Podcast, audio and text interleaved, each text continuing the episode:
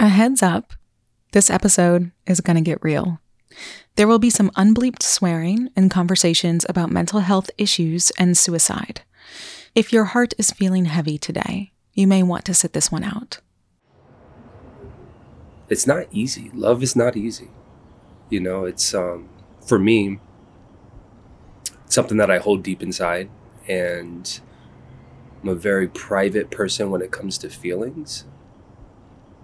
If you've been listening to the show, you must know by now that I like to talk about feelings. Big feelings, small feelings, feelings about having feelings. I like to just get right on in there and speak with people heart to heart from a place of radical and unapologetic vulnerability. And speaking with people on this level takes time because in order to be vulnerable, you have to trust. And nothing says, trust me, I'm safe, like a microphone shoved in your face. So typically, the show you hear is a streamlined version of lengthy, deep conversations with folks so that they do indeed end up feeling safe. And I can hear it when they get there. I can hear when people relax with me, when they trust me. Sometimes they get there after one hour together, sometimes after four, and sometimes, as this episode taught me, they don't get there at all.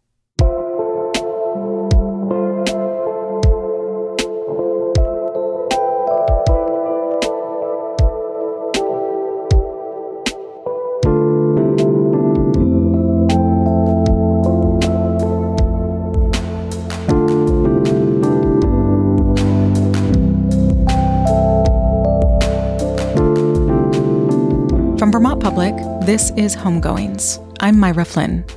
Today on the show, I'm talking with black men as I comb the streets of Southern California and even my own home in search of a heartfelt answer to what I deemed a very simple question. I'm asking, How are you doing?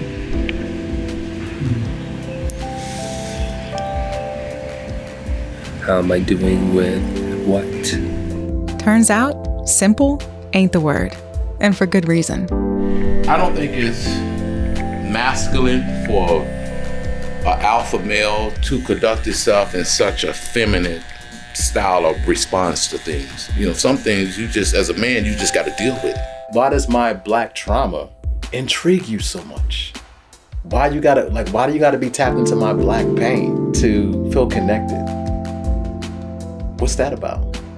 This is Homegoings. Welcome home.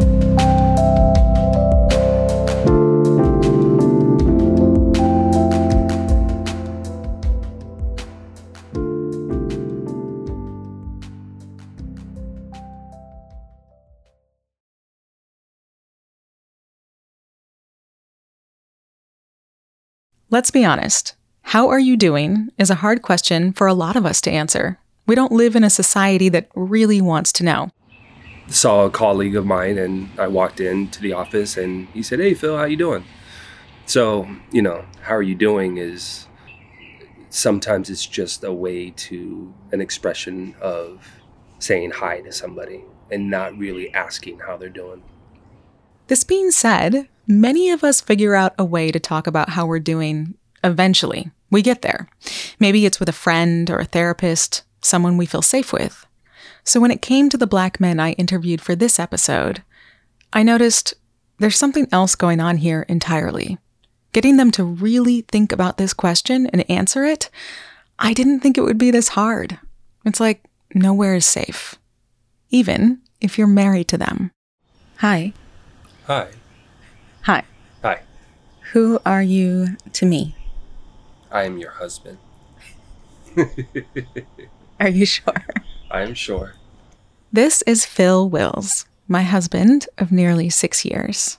Phil was raised in Essex Junction, Vermont, and I was raised just an hour away, but somehow Phil and I never met until we'd both settled in Los Angeles. I've always thought that was kind of a magical story. Anyway, Phil is defined in our house as a lot of things. He's a black man, he's a father to our daughter Avalon, he's a TV star, Need to pull back the doors, bust open the books, and make a call for help to Bar Rescue. I've uh, been on television, show Bar Rescue for the last five or six years. Phil is one of the fastest bartenders I've ever seen. And you bring life to it. You build it up. And then there are some things he isn't. like a big talker, especially when it comes to how he's feeling. This might be a more difficult question for you to answer with me because I'm your wife, but feel free to say it all. That's fine by me. The question is How are you doing? How am I doing? Yeah. I am doing good. Is that a question? We're laughing here, but I'll admit that sometimes this is a sore spot for us. I'll be the first to say we communicate in two very different ways, but it's still kind of wild that I can't get him to answer this question. I'm his wife. I'm supposed to know everything, right? And Phil does have feelings. He's just more of a show not tell type of guy. I tend to show my love in actionable ways. Meaning, I'll make sure the house is clean or you know take care of some some of the responsibilities that are a little little bit more heavy lifting and make sure that my family is taken care of.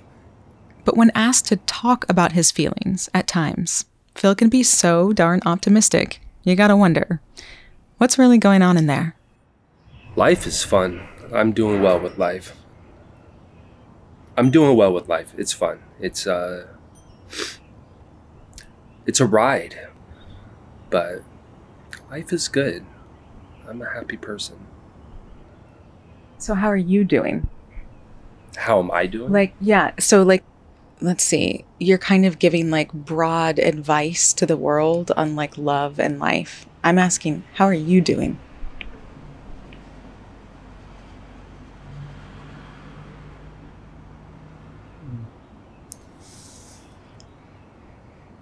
How am I doing with what?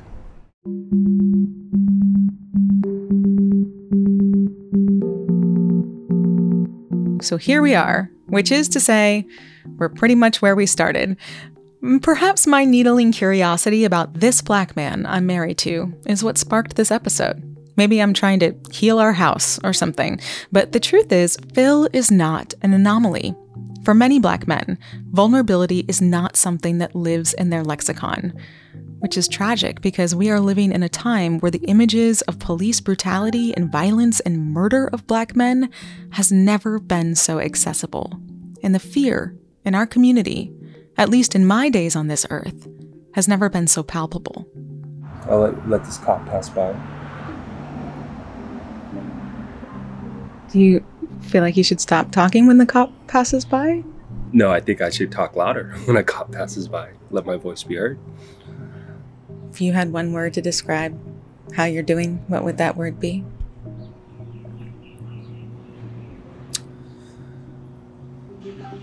Maintaining.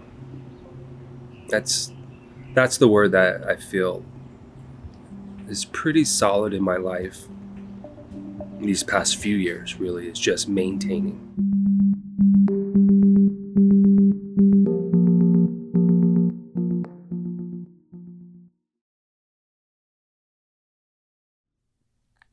If black men are suffering, they are doing so largely silently. And that has ramifications for things like physical and mental health challenges, which are also on the rise. According to the National Institute on Minority Health and Health Disparities, Black people are 20% more likely to experience serious psychological distress like major depressive disorder than white Americans, yet are less likely to seek treatment due to the inherent and validated distrust in the medical system. In short, self care, historically, not really in the Black vocabulary. And don't get me started on the social expectations of black men and the myth of maintaining masculinity. I mean, this stuff is well documented and out there. It's doing real harm. So it feels to me like asking black men how they're doing isn't just important, it's triage. When's the last time someone asked you how you're doing? I guess it's the last time somebody really stopped me, looked in my eyes, and said, How are you doing? No, really, how are you doing? Um, it's been a while since that, that has happened. I can't remember the timeline, but I'd have to say that you were probably the last person that really asked me how I was doing and want to know how I'm truly doing. So doesn't come often, unfortunately. Need to check in more often.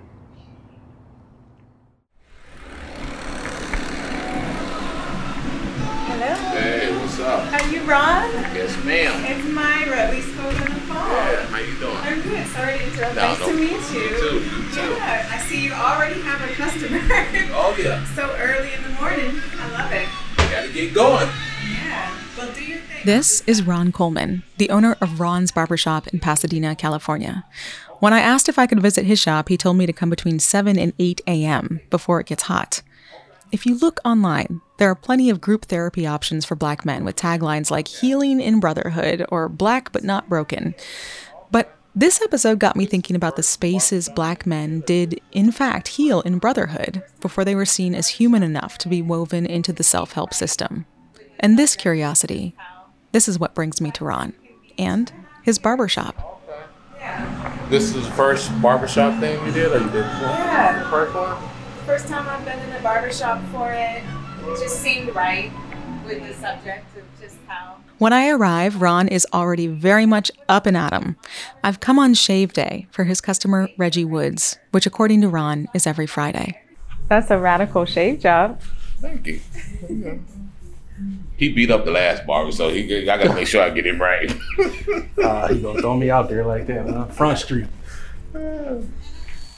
See, when I was cutting, when I was You might be hearing that this is not a quiet sit down interview. I'm dropping in on Ron's workday, so he keeps working the whole time we speak, which means I'm picking up a lot of noise clippers, soul music, the game on TV. And as stimulating as it is from an audio perspective, it's got nothing on the powerful visuals in his shop. His walls are peppered with some of the most powerful black men and leaders this world has ever known. You can look at the, the decor of the shop and look what I stand for. I mean, I have Honorable Elijah Muhammad on my wall. I have Malcolm X, Huey P. Newton, Nelson Mandela, Shaka Zulu, uh, Dr. Frances Cress Welsing. I have Dr. Amos Wilson. I don't know if you're familiar with some of these people. Uh, you should look them up.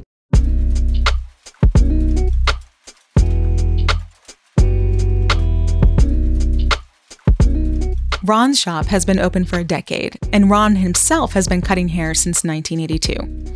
When he was around the age of 12, he swept the floor of his local barber shop and was quickly promoted. When I started cleaning his clippers, I felt like I graduated.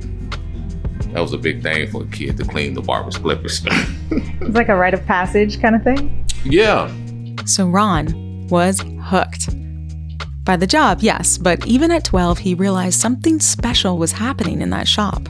I didn't know I wanted to cut hair, but I just enjoyed listening to the conversations they were having. You know, I was sweeping the floor, but I was ear hustling like a mug. It was just interesting to hear men speak about things that were happening around our community.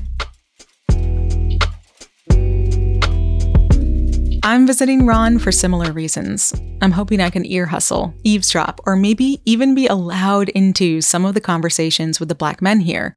Because the barbershop is about so much more than cutting hair. The rise of Jim Crow laws in the late 1800s, early 1900s limited spaces where black people could gather. The church was one of those allowed spaces. The barbershop was another. The black barbershop, it was a gathering place for black men. The foundation of us without being harassed by the police. We can come in and, and vent out things that happened throughout the week, uh, a social event that took place.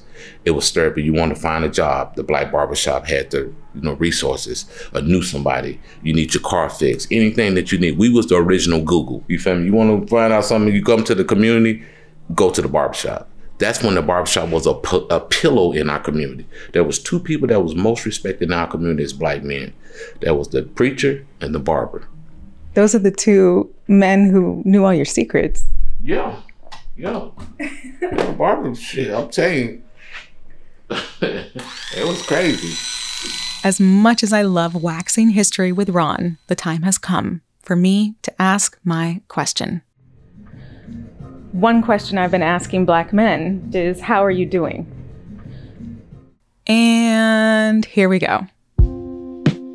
Ron answers my question about his emotions by talking about the emotions of others. After all, if the barbershop is, as he calls it, therapy for black men, Ron is the therapist. I've had uh, guys that tell me stuff that, you know, I, I, me personally, I don't think I would have told nobody that. but uh, sometimes you have to get stuff off your chest. And I think the Black Barbershop, it was like a therapy session for men, for black men. And not to be uh, feminized for having emotions. Now, you don't want to have too much emotions, but it's okay to have some kind of outlet to express psychologically what you're dealing with. You, you know what I mean? Why don't you want to have too much emotions?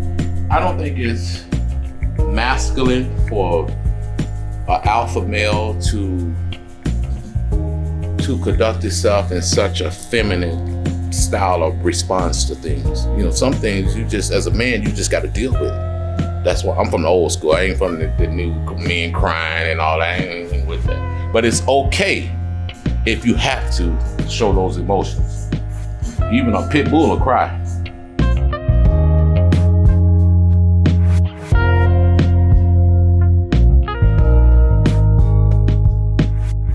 From therapy to masculinity, Ron moves on to talking with me about Farrakhan. Minister Louis Farrakhan. Uh, he's been committed. He has a track record of loyalty to the issues that impact us as African Americans. He teases a little bit about our collective feelings. The impact that the nation has had on our people is undeniable. Then Reggie weighs in with some thoughts on his favorite black male leader. Jesus Christ was a brother. He was a black man. Yes, he was. He was a man of color. So he's the only person that ever did it perfect. We can never be perfect, and I'm okay with that. Until I realize it's time to shut this party down. Can I make an observation?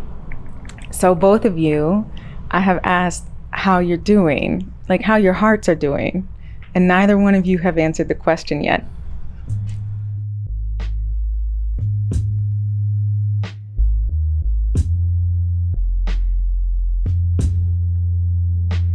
Um, us as black men, we're facing a lot of mental challenges that we haven't faced in a long time as a group. Uh, one of the things is it took me almost two weeks to watch George Floyd, the murder. And I had to get my mind right because that could be my son, could be me, it could have been any one of us. And that makes you feel? That makes me feel scared.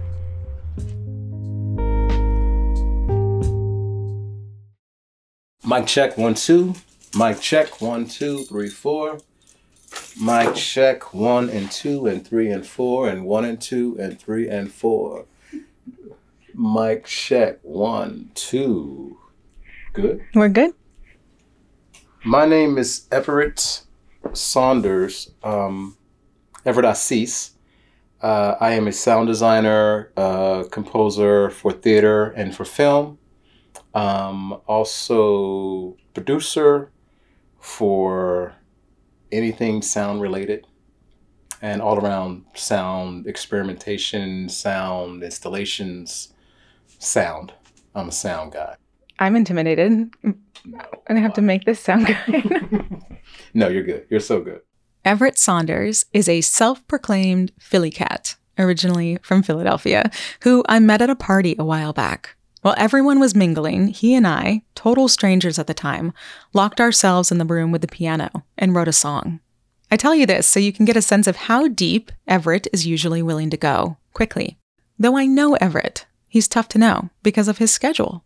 Everett resides in Pasadena, California about half of the year, and during the rest, he does indeed do sound all over the country and sometimes the world. So he doesn't really stay still. And although he's constantly exposed to people, finding community can be a harder task. What's that saying? Water, water everywhere and not a drop to drink? So Everett gets creative when it comes to forming his community, especially his community of other black men, which he intentionally seeks out and curates. He meets on a monthly Zoom group with these men. And if you're thinking they meet up to talk about kids, cooking, and Congress, guess again. I had just got off of a conference call with a group of black men, about four of us, and one of the brothers on the call was hit with something that literally brought tears to my eyes. Um, something that was so it was very unjust. Um, it took uh, five years of his life. He wasn't incarcerated or anything like that, but it took five years of his life in fear of possibly being incarcerated for something that he had no no no involvement in at all.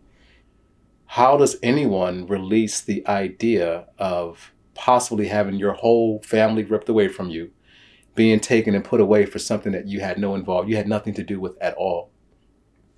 Living in fear for five years of your life that you could be incarcerated. It, it drives a person to levels of insanity. Um, it drives a person to suicidal thoughts. Now, Everett isn't talking about himself here, but he's not not talking about himself either. Because this could be him.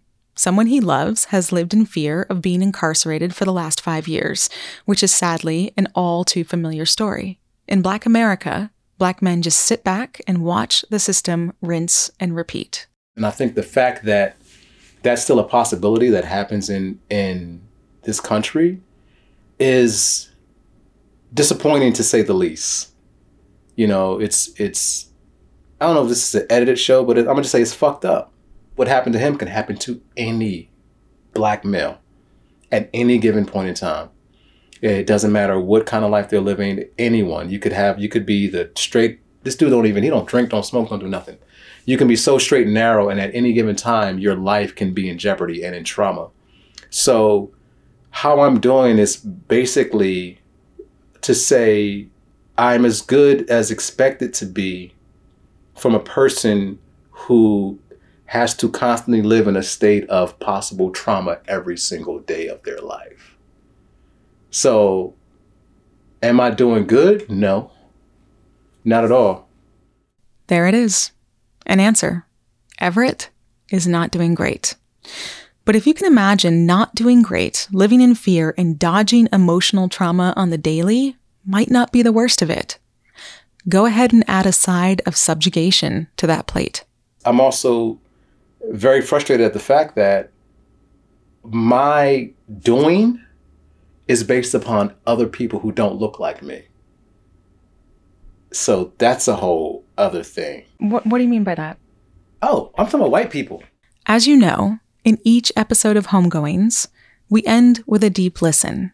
Up until now, that's been some form of performance art, but not today. Today, Everett is our deep listen. So sit back, take a breath, and let the listen in. This is Everett Saunders, black man, father, sound guy, gifting us his vulnerability. And that is one hell of a piece of art.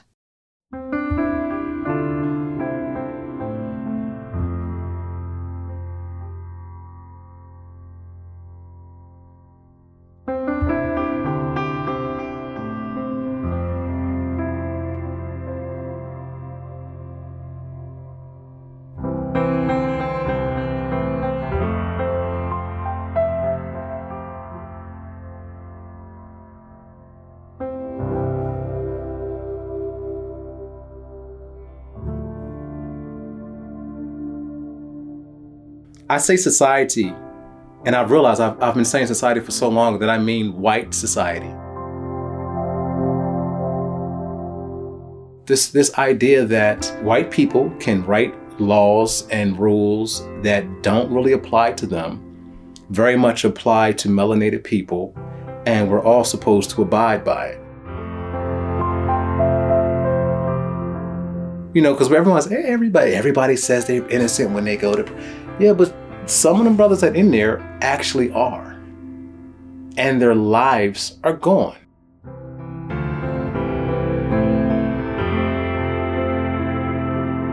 The systemic forms of how these things are, are put down, they're, they've been put in place to keep black people under control, specifically black men, because if you break down the black man, you break down the black family. And if you're able to break down the black family, then you can break down black people.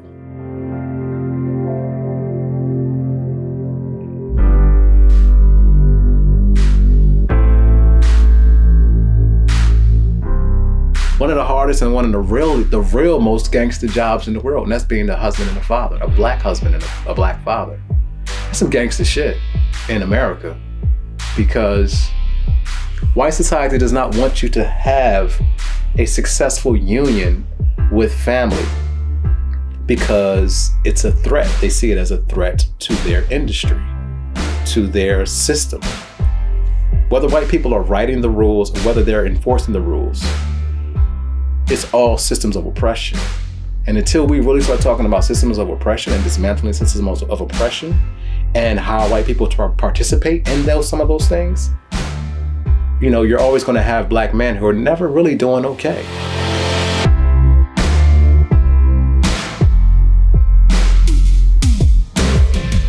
I understand it's not easy, but we need each other so bad. I am more and more seeing how it extremely um, important it is for black males to have space with other black males, to exchange stories, to exchange hardships, so you know you're not alone because you're going to feel alone. I feel alone every single day.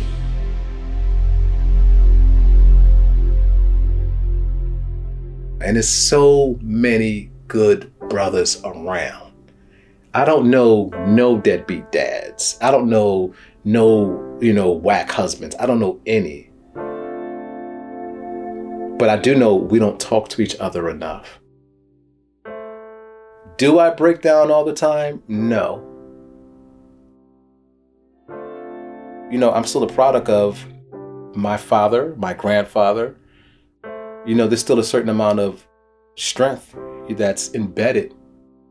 You know, don't talk about why black men die earlier than everybody else. Because you've been holding on to shit for decades. For decades. And it's not it's not because, oh, we're just trying to be super strong. No, it's because you have to. And having an emotional release, you don't always get to do it. And sometimes black men just need to have a good cry. And it, but it for us it comes in in death. When someone dies, then we allow ourselves to cry.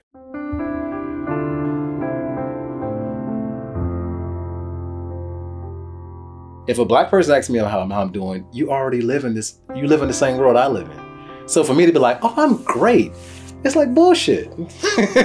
you're not, you're, not great. Um, what are you talking about? I mean, you don't have to ask me. Turn on the turn on the news.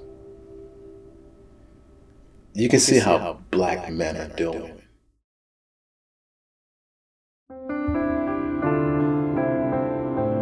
Thank you so much for listening to Homegoings, a righteous space for art and race. It's been a pleasure being here with you. And as you've heard today, wellness in Black communities is not a one size fits all approach. If you are in need of support, you can call, text, or chat at 988. They're available 24 7 and have some resources that can help. Special thanks to Jay Green, Aquavis Warfield, and all the customers at Ron's Barbershop who didn't mind me messing with their shaves. Also, thanks to Elodie Reed, who is the graphic artist behind all of our Homegoings artist portraits. Elodie makes a new one for each episode, and Everett is front and center this week. Check him out at homegoings.co. This episode was mixed, scored, and reported by me, Myra Flynn. I also composed the theme music and the music under our deep listen. Other music by Blue Dot Sessions and Jay Green. Brittany Patterson edits our show, and James Stewart contributes to so many things on the back end of making this thing come to life. So, speaking of the question du jour, how are we doing?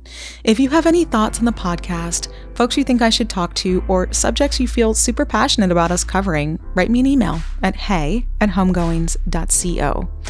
While you're there, you can sign up for our bi monthly newsletter and give us a follow on Instagram at We Are Homegoings.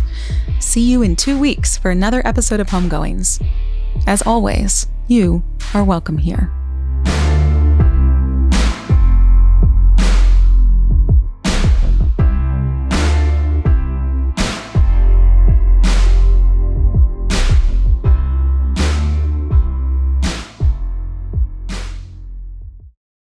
One thing that I see in the art world, White people love black trauma. You know, it's it's entertainment in a sense. So what's that about? What what's let's talk about that psyche for a second. Why does it why does my black trauma intrigue you so much? Why you gotta like why do you gotta be tapped into my black pain to feel connected? What's that about? At a time when information continues to come at us faster and faster, sometimes you need to hit pause and rewind. NPR's Throughline takes you back in time to the source of the news stories filling your feed. Find NPR's Throughline wherever you get your podcasts.